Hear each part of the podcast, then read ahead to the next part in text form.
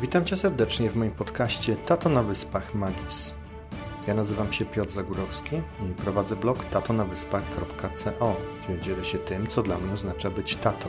Słowo magis natomiast to łacińskie słowo oznaczające więcej, bardziej, pełniej. W swoim podcaście za ocenę biorę sobie rozmowy z ciekawymi osobami, z ludźmi, którzy żyją na co dzień przekraczając swoje możliwości. Są takimi samymi ludźmi jak ja i ty, jednak ciągle kwestionują swoje status quo, przekraczając swoje możliwości i często w pocie czoła dzień po dniu stają się lepszymi w danej dziedzinie. Moim celem jest próba dekonstrukcji ich sukcesów na poszczególne lekcje, zadania i czynniki, które mam nadzieję pomogą mi i Tobie w poszerzeniu swojej strefy komfortu i pełniejszego życia już dziś. A moim gościem dziś jest Marek Jankowski. Jest przedsiębiorcą, dziennikarzem, podcasterem, mężem i tatą. Jest także współtwórcą targów branżowych oraz autorem książek. Zamarzył sobie kiedyś, żeby pracować w radiu RMF dzięki swojej ciężkiej pracy i dążeniu do celu swoje marzenie spełnił. Pracował najpierw we wrocławskim Radiu Klakson, potem można było go posłuchać w RMF FM i Radiu Wrocław. Pracę w mediach zostawił jednak w 2004 roku, żeby założyć własną firmę, bo zawsze jego celem było, żeby być niezależnym i pracować na własny rachunek. Na początku współtworzył jedno z pierwszych w Polsce centrów edukacyjnych dla małych dzieci ale od 2008 roku głównym zajęciem Marka jest wydawanie czasopisma Branża Dziecięca, adresowanego do właścicieli sklepów z zabawkami i artykułami dla najmłodszych. W 2009 roku natomiast Marek zaczął prowadzić także podcast Mała Wielka Firma, który szybko stał się jednym z najpopularniejszych polskojęzycznych podcastów o zarządzaniu i marketingu. Marek chętnie dzieli się swoją wiedzą zarówno o prowadzeniu firmy, jak i o prowadzeniu podcastu. I właśnie tak spotkałem się z Markiem, który zgodził się na rozmowę, mimo iż robiąc kilka rzeczy naraz jest dość zajęty. W rozmowie wracamy do tego tematu. Między innymi podpytuję Marka, jak mimo tylu zajęć znajduje czas dla rodziny i bliskich. Okazuje się, że można prowadzić firmę, podcast, regularnie uczestniczyć w targach i seminariach branżowych i nie zaniedbywać rodziny, a wręcz zarażać swoimi pasjami młode pokolenie. Zapraszam serdecznie na rozmowę z tym przedsiębiorczym tatą. Cześć Marku, czy mógłbyś się przedstawić słuchaczom, kim jesteś i czym się zajmujesz? Cześć Piotrze, nazywam się Marek Jankowski i jestem wydawcą czasopisma Branża Dziecięca. To jest czasopismo trafiające do sklepów z zabawkami i artykułami dziecięcymi, które pomaga właścicielom tych sklepów lepiej sprzedawać i mieć lepsze produkty w swoich sklepach. I jestem też podcasterem, nagrywam podcast, który nazywa się Mała Wielka Firma. Ja trafiłem e, na Ciebie w internecie właśnie przez ten podcast e, i słuchając tego podcastu, no wydaje się, przynajmniej jestem tego niemal pewny, że jest on Twoją pasją e, i że w jakiś sposób realizujesz swoje pasje poprzez nagrywanie tego podcastu. Z drugiej strony jesteś również przedsiębiorcą.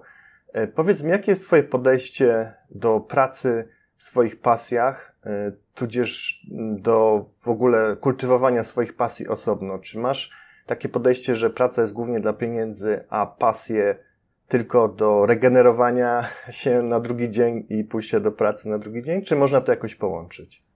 Można to połączyć z tym, że czasem bywa też tak, że jeżeli się te pasje przekształci w pracę i człowiek wykonuje tę pracę przez dłuższy czas i widzi już nie tylko te przyjemności związane z bawieniem się w coś, co go kręci, ale widzi też wszystkie te negatywne strony, no właśnie pracy, robienia biznesu i zarabiania na tym, to może się okazać, że ta pasja gdzieś zgaśnie. E, więc no, nie jest to łatwe, żeby jedno z drugim połączyć, ale, ale oczywiście jest to możliwe i są takie przykłady. E, mój dobry przyjaciel na przykład e, został przewodnikiem po Wrocławiu i mhm. robił wcześniej różne rzeczy, był PR-owcem, miał w firmach pracował na zlecenie, miał własną firmę PR-ową, był dziennikarzem długie lata i w wieku lat gdzieś mniej więcej 40 paru stwierdził, że no on jednak skończył historię sztuki, uwielbia Wrocław, to jest jego miasto i został przewodnikiem po Wrocławiu i, i w tej chwili jest to jego i praca i pasja równocześnie. Z tym, że nie wiem, czy jeżeli będzie tę pracę wykonywał przez lat, na przykład, nie wiem, 10 czy 15, to się tym nie znuży. Ja go pytałem nawet o to, słuchaj, ale jeżeli ty 78 raz idziesz z turystami do katedry na przykład we Wrocławiu, to czy ty już nie masz dość tego miejsca. On mówi nie, bo każda grupa jest inna, każdy zwraca uwagę na coś innego, trafiają się e, ludzie, którzy zadają ciekawe pytania i to zawsze jest jakieś wyzwanie. No ale nie wiem, czy kiedy się to, te pasje właśnie w formie pracy realizuje długo, długo, właśnie przez tam 10 czy kilkanaście lat, to ta pasja trochę nie gaśnie. Pewnie fajnie by było, żeby nie zgasła. Mhm. Ja myślę, że y, główną rzeczą tutaj jest, żeby ciągle poszukiwać i być wyczulonym na to, co nam w sercu gra i nie zakopać się w takim właśnie, no to już jest to, co robię i muszę to robić zawsze, żeby nie popełnić takiego błędu. No pewnie tak, to znaczy ja też odniosę się do tego, o czym mówiłeś, że, że podcast jest moją pasją. To jest na pewno kontynuacja takich marzeń wręcz z dzieciństwa, dlatego że ja jako dzieciak e, słuchałem radia i marzyłem o tym, żeby kiedyś pracować w radiu, a konkretnie w RMF-ie. I to mi się spełniło. To znaczy, kiedy byłem na studiach, zacząłem pracować w takim małym lokalnym radiu we Wrocławiu, później pracowałem, przeniosłem się stamtąd właśnie do RMF-u, więc można rzeczywiście powiedzieć, że spełniłem swoje marzenie z dzieciństwa. E, później pracowałem w Polskim Radiu, a później zostawiłem tę pracę, żeby założyć swoją firmę ale gdzieś no, jest coś takiego w tej pracy, co mi się podobało i co ciągle budziło jakiś mój sentyment, więc wróciłem, można powiedzieć, wróciłem do radia robiąc podcast poniekąd mhm. i miałem sporo pytań dotyczących na przykład tego, czy ja nie chcę tego podcastu jakoś monetyzować, jak to się mówi, czy nie chcę tak. tam, nie wiem, szukać sponsora i e, zarabiać na tym pieniędzy. I ja bardzo długo mówiłem nie, dlatego że ja nie chcę, żeby to się stało moją pracą. Nie chcę, żeby e, jakiś właśnie na przykład sponsor wymagał ode mnie, że ja nagram na przykład co tydzień nowy odcinek i jeszcze będzie mi e, mówił, że ten odcinek to dobrze by było, żeby on był na przykład o obsłudze klienta, powiedzmy, tak, nie wiem, z punktu warunki. widzenia sponsora. Mhm. Właśnie. Więc w tym momencie dla mnie to, to zabija trochę właśnie tę frajdę, zabija tę pasję, więc e, nie, nie zakładam takiego modelu, żebym ja miał nagrywać podcast pod czyjeś dyktando, bo to wtedy już przestanie być tak kręcące, jak jest. Tak, rozumiem. Czyli po prostu unikanie błędów.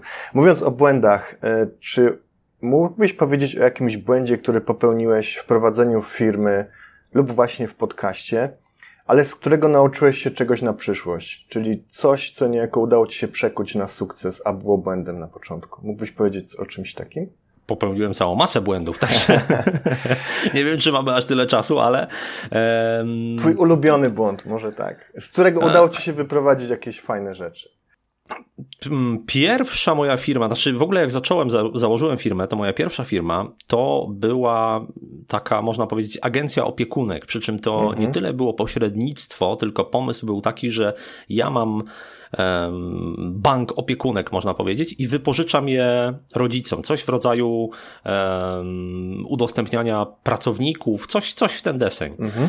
I no, teraz się z tego śmieję, bo widzę, jakie, jakie to było w ogóle też no, absurdalne założenie, bo rzeczywiście ja kompletnie wtedy tego nie policzyłem. Mimo, że byłem po studiach ekonomicznych i powinienem umieć to zrobić, to jakoś w ogóle e, nie było to dla mnie mm, jasne że ten model biznesowy nie ma prawa się sprawdzić w takich warunkach, jakie wtedy były przy takich płacach i, i w ogóle, i pewnie teraz nawet jeszcze mniej. I no, więc pierwsza sprawa to jest nie przemyślenie dokładnie tego, czy biznes, który chcemy robić, ma solidne podstawy finansowe i czy ma szansę nawet przy większej skali się zwrócić, i, a, już nie mówię o tym, że za, zarobić na siebie. Kolejna sprawa to jest e, zatrudnianie pracowników. To jest ogromny koszt też, no, zwłaszcza w Polsce. E, I każdy pracownik to jest z jednej strony mm, jakieś takie no, obciążenie. Znaczy, każdy pracownik ma, e, trzeba mu zorganizować miejsce pracy, trzeba go kontrolować, trzeba go motywować, trzeba formułować zadania, które on ma do wykonania, więc każdy pracownik wymaga uwagi, żeby on dobrze wykonywał swoją pracę. Nie będzie pracował sam z siebie świetnie, a druga sprawa, każdy pracownik to jest też odpowiedzialność. To znaczy, jeżeli tak, zatrudniasz tak. człowieka, to no, wiadomo, że po, po, po pewnym czasie on też jakoś przyjmuje za pewnik, że on tutaj pracuje.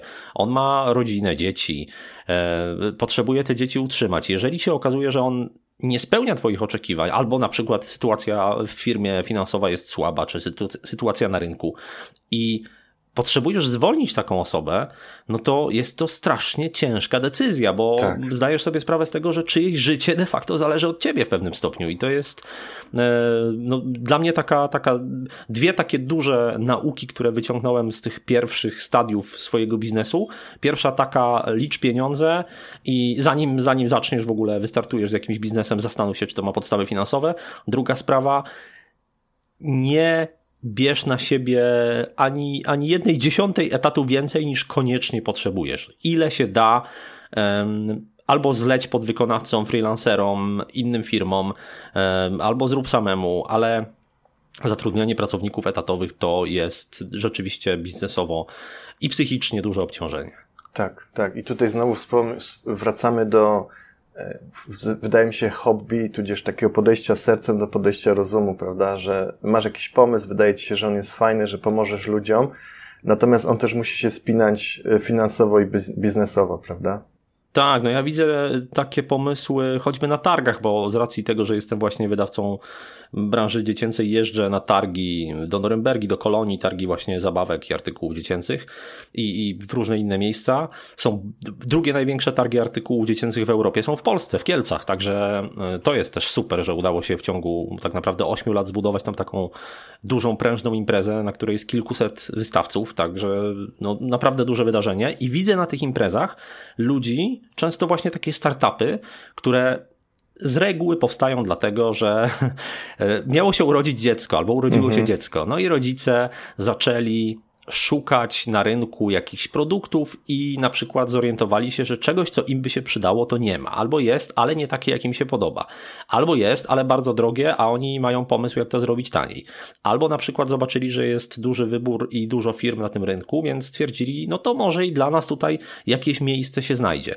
I często tak te biznesy powstają. To bardzo często są rzeczy, e, ostatnio na przykład tekstylne produkty się rozwinęły bardzo w Polsce, więc często to jest tak, że ta mama na urlopie macierzyńskim gdzieś bierze maszynę do szycia i, i zaczyna coś tworzyć. I jest w tym masę serca, ale właśnie nie zawsze jest to przemyślane. Czasami tak i są rzeczywiście młode polskie firmy, które bardzo szybko wychodzą za granicę, zdobywają odbiorców w różnych krajach i to aż miło popatrzeć. Mhm. No ale są też takie, gdzie tego myślenia biznesowego niestety na początku trochę zabrakło, bo, bo była pasja, były marzenia, było mnóstwo dobrej energii i serca, ale zabrakło Excela. Tak, tak, dokładnie. Wspomniałeś rodziny swoich pracowników, e, tudzież biznesy rodzinne. Teraz mam pytanie o Twoją rodzinę, bo prowadzisz biznes już od lat kilkunastu, podcast bodajże od siedmiu. No, wydaje się, że musisz być człowiekiem bardzo zajętym. E, jak sobie radzisz ze znajdywaniem czasu dla własnej rodziny? Masz jakieś e, e, pomysły, jak to realizować, żeby znaleźć czas dla swojej rodziny, będąc zajętym? To jest na pewno obszar, gdzie cały czas jest miejsce do poprawy. Mhm. Natomiast y, robię co mogę. To znaczy, jak, jak to robię? No, robię to na przykład tak, że wiele rzeczy, ile się tylko da, deleguję. I faktycznie mm, branża dziecięca no, to jest zespół taki sprawdzony, który pracuje e, sprawnie i gdyby nie to, to, to byłoby mi ciężko. To prawdopodobnie na przykład nie mógłbym zamieszkać w Anglii, dlatego że dzięki temu, że mam w Polsce sprawdzony zespół, który wie, co ma robić i robi to na dobrym poziomie, to ja jestem spokojny, że mając wgląd w to, co oni robią stąd, jestem w stanie dopilnować, żeby to było zrobione na właściwym poziomie. Jeżeli chodzi o podcast, to też długo było tak, że sam go montowałem i sam robiłem wszystko wokół niego i też tu od pewnego czasu poczyniłem pewne kroki, żeby trochę mieć więcej czasu na inne rzeczy, między innymi właśnie na rodzinę, czyli na przykład montaż podcastu zleciłem, działania pewne w social, w social mediach też e, zleciłem na zewnątrz, więc e, dzięki temu ja skupiam się na tym, co faktycznie, no, w czym nikt mnie nie wyręczy, czyli w nagraniu tego tak. podcastu, tak. ale już wiele czynności takich dookoła może się dziać beze mnie, bez straty dla jakości i tak się dzieje. Mhm. Wydaje się, że to jest dobra droga, żeby nauczyć się samemu, e, wypracować procedury samemu, a potem no, delegować, prawda? Bo nagrania podcastu nikt nie zastąpi oczywiście, natomiast wiele rzeczy, których już umiesz, wiesz jak zrobić, e, tudzież masz procedurę, no każdy, kto chce się tego nauczyć, może ci pomóc w tym, prawda? Tak, no dla mnie to było takie trochę nawet ciężkie, zwłaszcza z tym montażem się rozstać, dlatego że to jest coś, co nie sprawia mi żadnego problemu. Ja pracując w radiu się namontowałem trochę tych dźwięków, więc ja to robię szybko i sprawnie. Poza tym e, to jest też taki sentymentalny związek znowu z tym radiem, gdzie siadam przy komputerze, montuję tak. ten dźwięk i, i, to jest, sprawia jakąś tam przyjemność. Pasja, no nie jest prawda? to, tak, no nie, nie, mhm. nie jest to e, coś, co mógłbym robić 8 godzin dziennie, ale jeżeli robię to raz w tygodniu, to jest to jakaś taka miła odskocznia, zwłaszcza, że wtedy de facto nie trzeba myśleć. No człowiek wie, co jest w tym nagraniu, więc nie musi analizować każdego słowa. E, są to czysto mechaniczne czynności bardzo często, więc umysł odpoczywa, no a gdzieś końcowy efekt jednak jest taki dokładnie jak chcesz, no bo sam to robisz, ale ale no jednak tego czasu mamy ile mamy, także trzeba szukać sposobów tak. na to, żeby uwalniać go jak najwięcej, żeby było na różne przyjemne rzeczy. No tak samo jak, e, nie wiem, nikt za mnie nie nagra podcastu, tak samo nikt za mnie nie przeczyta córki, córce bajki na dobranoc, więc e, no, jeżeli mam wybierać pomiędzy montażem podcastu a czytaniem bajki, no to jednak wybiorę czytanie bajki. No właśnie, i tutaj jest moje kolejne pytanie, bo wydaje się, że cały biznes idzie nawet w kierunku e, delegacji naszego czasu z dziećmi, gdzie są wręcz podcasty, które czytają bajki, e, usypiacze, które próbują usypiać dzieci i tak dalej. E, jednak tego chyba nie da się wydelegować, przynajmniej nie powinno. I moje pytanie jest takie, czy masz jakieś związkowe, tudzież rodzinne rytuały, z którymi mógłbyś się podzielić z moimi słuchaczami? E, tak, jeżeli chodzi o to delegowanie jeszcze, to Moja córka słucha czasami na przykład w podróży, w samolocie, lubi słuchać, czy w samochodzie lubi słuchać audiobooków mhm. i pamiętam, że, a bardzo też lubi, jak jej czytam książki, więc kiedyś nagrałem jej rzeczywiście taką jedną z jej ulubionych książek, czytając jej po prostu, ona siedziała obok, ja e, czytałem jej, ale postawiłem obok mikrofon, to się nagrało, później mm, no, pobawiłem się znowu trochę z montowaniem dźwięku, dołożyłem tam kilka efektów dźwiękowych, ona się tam kilka razy w tym nagraniu odzywała o, i ma takiego fajne. audiobooka, więc y, to nie jest coś, co mnie zastępuje, natomiast to jest taki specjalny audiobook nagrany tylko i wyłącznie dla niej, E, z jej udziałem też, także to można e, z tego delegowania na zewnątrz tak. zrobić też całkiem fajną zabawę, jeżeli się to zrobi samemu. A jeżeli chodzi o te rytuały, to taki podstawowy rytuał, który mamy od, e, od właściwie jej urodzenia jest taki, że ja jej czytam bajki na dobranoc i to mhm. wymyśliła moja żona, to znaczy ona jest pedagogiem i, i zna się na tym, jak z dziećmi postępować, więc to jestem, jestem spokojny, że jak ona mi powie, żeby coś zrobić, to wiem, że to tak. jest naprawdę dobry pomysł. I ona mi powiedziała, że to jest bardzo ważne, zwłaszcza dla relacji córki z ojcem. Jeżeli jest jakiś taki rytuał, jest jakiś taki stały punkt, który buduje tę więź między nimi i który jest e, powtarzalny, prawda? No i, i, takim elementem u nas jest usypianie. I rzeczywiście, co by się nie działo, no, poza jakimiś sytuacjami, kiedy wyjeżdżam i mnie nie ma, ale zawsze staram się nawet jeżeli coś mi wypada w tych godzinach wieczornych, to zaplanować to w ten sposób, żeby być w domu o tej 21 w tej chwili, kiedy ona się kładzie do łóżka. No i wtedy są trzy punkty programu, to znaczy najpierw jej czytam książkę i to te książki oczywiście też się zmieniają. E, ostatnio czytamy książkę, mm, nie pamiętam tytułu, ale to jest Astrid Lindgren, tam bohaterem jest Caleb Blomqvist, to mały detektyw, no więc e, to są trzy książki w jednej, dlatego nie pamiętam tytułu, bo to jest takie zbiorcze opracowanie. Mhm. E, więc czytamy rozdział czy pół rozdziału z tej książki, zależy jakiej długości jest rozdział. E, później ja jej wymyślam bajkę i to jest, to jest wyzwanie, bo y, no, przez 8 lat, oczywiście jak była niemowlęciem, to tych bajek nie wymyślałem, no ale wymyślaj co wieczór kolejną bajkę. I jeszcze y, to jest zawsze bajka o królewnie Zosi. Więc yy, królewna Zosia naprawdę przeżyła już wszelkie możliwe przygody, jakie tylko można przeżyć, oraz takie, których nie można przeżyć, to też przeżyła. I od pewnego czasu jest tak, że yy, Karolina, córka, podpowiada mi trzy słowa, to znaczy, żebym ja też nie musiał zupełnie e, rzeźbić od zera, ona mi rzuca jakieś trzy słowa i te trzy słowa muszą się w tej bajce znaleźć. Okej. Okay. I to są słowa bardzo często kompletnie niepowiązane ze sobą, no bo to wtedy też jest zabawne, jeżeli trzeba stworzyć historię, gdzie jest tam, nie wiem, but, graffiti i śmierdzenie na przykład. No i e, tutaj jeszcze, żeby one w tej kolejności się pojawiły, więc e, to jest bajka wymyślana na żywo i ona no niestety... Trening. Tak, znaczy niestety, ponieważ to jest też koniec dnia i ponieważ tych bajek już było tyle, to nie są to bajki najwyższych lotów, umówmy się. E, no ale, ale jest to jakaś tam historyjka, gdzie się te trzy elementy pojawiają. No i na koniec ja jej śpiewam kołysankę i to jest też tak, że e, ja jej śpiewam kołysankę, a e, moja żona czasami, jak mnie nie ma na przykład, bo jestem na targach, to, to czasami moja żona jej śpiewa kołysankę i moja żona śpiewa jej inną. I też mamy, mamy, e, Karolina zadecydowała, że mama, jest kołysanka mamy i kołysanka taty. Aha. Jeżeli ja ją usypiam, to mam jej zaśpiewać tę samą kołysankę, którą jej śpiewam od 8 lat. Aha, super, fajnie. Jeszcze chciałem tylko podkreślić z tym audiobookiem, który nagrałeś, to jest w ogóle wspaniały pomysł, właśnie na podróże służbowe i to mhm. zainspirowałeś mnie teraz, powiem Ci, bo u mnie jest podobnie. Muszę przeczytać bajkę albo opowiedzieć bajkę, natomiast to jest, wydaje się, wspaniały pomysł na wieczór, gdzie mnie nie ma na przykład, a mój syn się domaga, nie wiem, tej samej bajki albo głosu taty wręcz.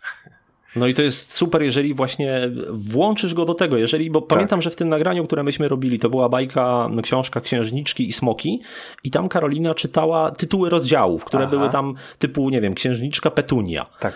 E, dwa słowa, to nawet jeżeli jest dziecko bardzo małe i nie umie czytać jeszcze, to, to można mu podpowiedzieć i ono wypowie ten tytuł, a później siebie słyszy w nagraniu, to jest też zupełnie inny odbiór. Nie, no to jest w ogóle super, bo to jest też zarażanie dziecka, no też jak gdyby swoim hobby czy pasją właśnie na przykład podcastami, kabelkologią i tak dalej, i tak dalej. Nie, super.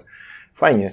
Powiedz mi, mm, bo tak, prowadzisz firmę od jakiegoś czasu, podcast, e, można powiedzieć, że jesteś doświadczonym człowiekiem, ale gdybyś spotkał siebie w wieku 20 lat, e, jaką radę byś dał samemu sobie i czy mógłbyś nas umiejscowić w czasie, co wtedy robiłeś, e, gdzie byłeś, czyli spotykasz siebie samego w wieku 20 lat i masz jedną radę, którą mógłbyś sobie dać?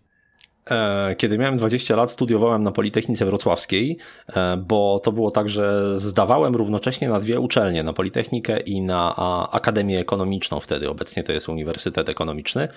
E, na obydwie uczelnie zdałem egzaminy, ale na Akademię Ekonomiczną brakło mi tam chyba trzech punktów, żeby się dostać, mhm. więc poszedłem na Politechnikę. I tam studiowałem informatykę, natomiast po pierwszym roku studiów, czyli właśnie kiedy miałem 20 lat, e, zacząłem pracować w radiu. Mm, to było Radio Klakson we Wrocławiu, właśnie mhm. no, mała, mała lokalna stacja, która głównie grała muzykę adresowana do kierowców, jak sama nazwa wskazuje. I kiedy zacząłem pracować w radiu, ciągle jeszcze byłem studentem i to dziennym. No i bardzo szybko się okazało, że nie za bardzo da się to pogodzić. I trzeci semestr y, na Politechnice to to, był, no, to, to było tak, że rzeczywiście ja się tam rzadko pojawiałem. A później zrezygnowałem z tych studiów i przeniosłem się na Akademię Ekonomiczną. Znaczy, zdawałem tam egzaminy jeszcze raz, ale tym razem już się dostałem, bo byłem dużo lepszy z matematyki, no bo jednak Politechnika matematykę mocno mm, tam stawia, stawia na nią i rzeczywiście. Więc przeniosłem się na Akademię Ekonomiczną i skończyłem w końcu Akademię Ekonomiczną, ale, ale abstrahując od tego, jakiej rady bym sobie udzielił. Zacząłem wtedy pracować w tym radiu i to było super doświadczenie, więc pierwsza, pierwsza rada, e, którą wtedy też zrealizowałem, jest taka, żeby jednak postawić doświadczenie praktyczne nad edukację formalną. Mhm. Mimo, że skończyłem studia, to nie jest tak, że, że je rzuciłem, no bo, bo dokończyłem te studia, trwało to może trochę dłużej, ale jednak się udało, to w dzisiejszym świecie i też tak jak rozmawiam z ludźmi, którzy się zajmują rekrutacją na przykład, mniej się patrzy na formalne wykształcenie, bardziej się patrzy na to, co ty umiesz, jaką masz postawę, jakie masz podejście, e, co robiłeś wcześniej, co zrealizowałeś. Tak. I, i to, to jest jedna sprawa. Druga sprawa jest taka, żeby szukać różnych rzeczy, bo nigdy nie wiesz, co ci się spodoba. To znaczy, w wieku 20 lat są ludzie, którzy są już całkiem nieźle ukształtowani i wiedzą, co chcą dalej robić w życiu, ale są tacy, którzy niekoniecznie wiedzą albo y, mogą odkryć na tym etapie ciągle, że jest coś, co wcześniej w ogóle jakoś nie było na ich radarze, a okazuje się, że super się sprawdza w ich przypadku. Więc mhm. to jest dobry czas na eksperymenty, to jest dobry czas na to, żeby popróbować różnych i no, nie, nie, wiem, czy różnych zawodów, no nie wiem na, na ile tutaj jakby każdy ma możliwości, ale spróbować siebie w różnych rolach. Tak. I odkryć, co mnie kręci, w czym jestem dobry, a w czym nie. Bo to jest, y, no, sporo się mówi od pewnego czasu o, o talentach, o teście Galupa, mhm. który pomaga odkryć swoje silne strony. E, ja też prowadząc firmę zetknąłem się z taką teorią ośmiu inteligencji, która mówi o tym, to jest to mniej więcej to samo, mniej więcej tak. te talenty tylko przeniesione na e, sferę inteligencji. Konkluzja jest taka, że każdy jest w czymś dobry, każdy ma jakieś, albo inaczej, każdy ma potencjał w pewnych określonych kierunkach. I jeden może być genialnym matematykiem, jeżeli nad tym popracuje, no bo to nie rodzi się nikt jako genialny tak. matematyk, tak. ale może mieć predyspozycję. Inny ma predyspozycję do tego, żeby być doskonałym muzykiem i występować na scenie, a jeszcze inny ma predyspozycję do tego, żeby być sportowcem, a jeszcze inny, żeby pisać yy, genialne książki. I to jest taki wiek, kiedy człowiek już trochę wie o sobie, kiedy ma już trochę doświadczenia życiowego i kiedy jest w stanie bardzo mocno też rozwinąć tę swoją pasję. My mhm. roz, nagrywamy, nagrywamy dzisiaj, ja wczoraj nagrywałem z człowiekiem, który ma 23 lata mhm. i będzie gościem mojego podcastu niedługo i ma nawet nie wiem, czy powiedzieć szkołę językową, on uczy języków, uczy ludzi e, angielskiego i hiszpańskiego przez internet i to jest chłopak, który pracuje naprawdę, no, prawie cały czas. On, on jest mega, mega zapracowany, zarabia bardzo dobre pieniądze, mhm. ale jest rzeczywiście właściwie nie ma prawie czasu wolnego. I mówię mu, ale wiesz, wiesz, że to jest taki okres w twoim życiu, kiedy ty możesz, bo masz siłę, tak. masz energię, nie masz żadnych zobowiązań, no bo nie masz żony, dziecka, rodziny i, i, i tak dalej, więc w momencie, kiedy chcesz się spotkać z przyjaciółmi, to, to możesz, ale poza tym nie masz żadnych ograniczeń tak naprawdę. I myślę, że te 20 lat to jest taki okres w życiu, kiedy można do maksimum rzeczywiście z tego życia czerpać, bo Jesteś już na, na etapie, kiedy jesteś dorosłym człowiekiem i wszystko ci wolno formalnie, ale z drugiej strony nie masz jeszcze tych zobowiązań, które przychodzą wraz z rodziną i z dziećmi. Tak, to, to jest niesamowicie ważne to, co mówisz, dlatego zadam teraz pytanie, prosząc Cię o rozwinięcie tego. Y, gdybyś miał poradzić młodemu człowiekowi, który właśnie jest, nie wiem, na ostatnim roku studiów, albo już jak gdyby przygotowuje się do tego, żeby wejść na rynek pracy, jakąś alternatywę do pracy takiej 9 do 17, która wydaje się, że nie wiem, nasze pokolenie, ale pokolenie naszych rodziców, no to była jedyna alternatywa, gdzie w zasadzie przygotowywało się na studiach, szło się do jakiejś tam korporacji, lepszej lub gorszej firmy, natomiast była ta praca na etat. Gdyby taki młody człowiek chciał poszukać jakichś alternatyw, to jak go zachęcić? Co mógłby zrobić? E, czy mógłby coś sobie poczytać? Zwłaszcza do ludzi, którzy mają smykałkę do własnego biznesu, do bycia przedsiębiorcą. Czy mógłbyś coś polecić e, w tym, w tym kontekście? Pamiętam, że kiedy ja byłem w tym wieku i w tym okresie, to czytałem takie książki bardzo klasyczne, bo czytałem, czytałem pamiętam, Napoleona Hilla, mhm. e, czy czytałem e, Carnegie'ego, no takie, takie bardzo, bardzo klasyczne rzeczy, które pamiętam, że w Polsce wtedy wydawało Studio MK i pewnie dalej wydaje. E, I myślę, że to jest czas, kiedy warto się skupiać na uczeniu się relacji międzyludzkich i rozwijaniu tych relacji, bo to procentuje później przez całe życie. Dla mnie mhm. mega cenną lekcją było to, jak zacząłem pracować w radiu i pierwsze zadanie dla początkującego reportera to jest masz tu mikrofon, idź na ulicę, zrób sondę. Tak. I musisz podchodzić do obcych ludzi i zadawać im pytania. I to naprawdę wymaga, w moim przypadku, to, to wymagało bardzo dużego przełamania tak, się, przełamania tak. swojego wstydu, swoich oporów, ale to się przydaje później naprawdę przez całe życie. Bo w, w całej masie sytuacji życiowych później potrzebujesz podejść do obcego człowieka tak. i się do niego odezwać. Więc to jest y, coś, co myślę y, młodym ludziom się przydaje. To, co mi się też podoba na przykład w, w szkole w Anglii w porównaniu do szkoły w Polsce, y, co myślę też pomaga dzieciom rozwinąć te umiejętności. W szkole w Polsce jest tak, że jak zaczynasz naukę z jednym nauczycielem w pierwszej klasie, no to on jest twoim wychowawcą i twoim jakby no, głównym nauczycielem przez te pierwsze lata. W Anglii jest tak, że co roku zmieniasz nauczyciela. Więc nie ma tego ryzyka, że jeżeli w pierwszej klasie trafisz na jakiegoś, no, no nie najlepszego nauczyciela, to później to się za tobą ciągnie i kolejne lata też niestety męczysz się z tą samą osobą, chyba że zmienisz szkołę. No więc to, te relacje międzyludzkie to jest myślę taki kapitał, który warto budować i, i są książki, no choćby jak zdobyć przyjaciół i zjednać sobie ludzi Carnegie'ego. To jest y, taka książka, która y, jest, nie wiem, ona ma 80 lat chyba, czy 90, a ciągle działa. To znaczy to, żeby się uśmiechać do ludzi. Tak, y, to, żeby... Miłym. Tak, być miłym, być uprzejmym. No, traktować innych tak, jak samemu chciałoby się być tak. traktowanym. To są strasznie proste rzeczy, ale tak wielu ludzi Trudne jakoś nie... prawda? Tak. No, no właśnie, jakoś nie ma tego przećwiczonego albo, albo nie chce im się, nie wiem z czego to wynika. To są bardzo proste rzeczy, a przynoszą faktycznie bardzo duże efekty i procentują przez całe życie. Mhm. Wspomniałeś szkołę. E, gdybym poprosił Cię o bycie wykładowcą w mojej wirtualnej szkole życia, e, jakiego przedmiotu byś wykładał i co byś chciał przekazać młodym ludziom? Bo wydajesz się być utalentowanym w wielu dziedzinach. Gdybyś miał wykładać jednego przedmiotu i na czym byś się skupił?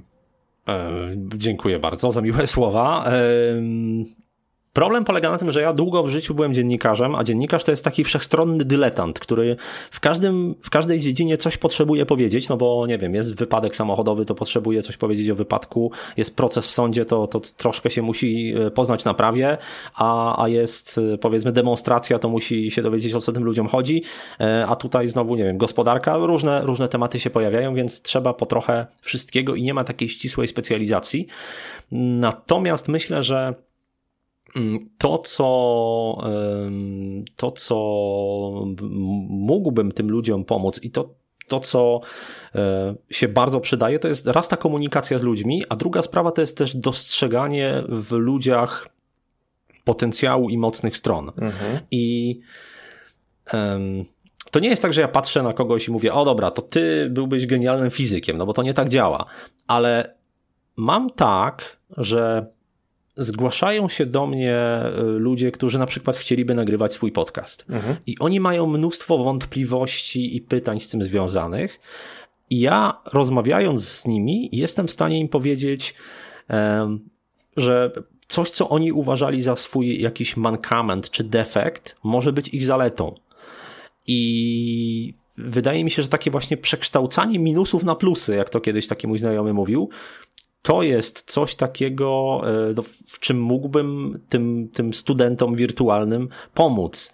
E, czy mógłbym ich tego nauczyć? Nie wiem, bo to, to się wydaje mm, dość trudne do nauczenia. Nie bardzo wiem, jak tego nauczyć, ale e, ale z takich rzeczy bardziej przyziemnych na pewno mógłbym ich nauczyć, na przykład nagrywania podcastów, mhm. na przykład mógłbym ich nauczyć też trochę zarządzania, trochę sprzedaży, obsługi klienta, prowadzenia firmy, przedsiębiorczości. No to są takie tematy, w których czuję się najlepiej i w których z całą pewnością mam, mam trochę wiedzy, którą mógłbym się podzielić. Mhm.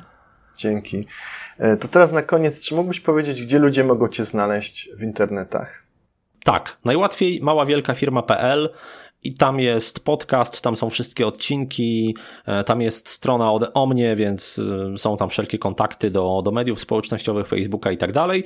A jeżeli ktoś ma coś wspólnego z branżą zabawek i artykułów dziecięcych, to branża dziecięca.pl. Tam jest strona czasopisma i też informacje z tej dziedziny, więc zapraszam. Dziękuję Ci, Marku, bardzo za rozmowę i za mnóstwo pożytecznych informacji, którymi się podzieliłeś. Wielkie dzięki. Witam ponownie. Dziękuję jeszcze raz Marku za znalezienie czasu na nagranie tego odcinka. Dzieląc się z Wami podcastowaniem od kuchni, powiem tylko, że umówiliśmy się z Markiem na tę rozmowę wcześnie rano, tuż przed tym jak musiał on wyjść z domu, aby zaprowadzić córkę do szkoły. Ci z Was, którzy żyją w Wielkiej Brytanii, na pewno znają określenie school run, gdzie chodzi o to, że wszyscy rodzice próbują w tym samym czasie odwieźć swoje pociechy do szkół i przedszkoli. E, jest to połączone z, z minimalną infrastrukturą drogową, że tak powiem, wokół jednostek oświadomych. To pokazuje tylko, że Marek osiągnął poziom pro nie tylko w podcastowaniu, ale i w parentingowaniu i ma niesamowite wyczucie czasu. Nie przedłużając już, zapraszam Cię na mój blog, gdzie pod linkiem tatonawyspach.co łamane przez podcast można jak zwykle znaleźć notatki do tego odcinka, jak i linki do innych odcinków mojego podcastu. Zapraszam do dzielenia się swoimi komentarzami i do udostępniania dalej, jeśli spodobały Ci się informacje w nim zawarte. Do usłyszenia.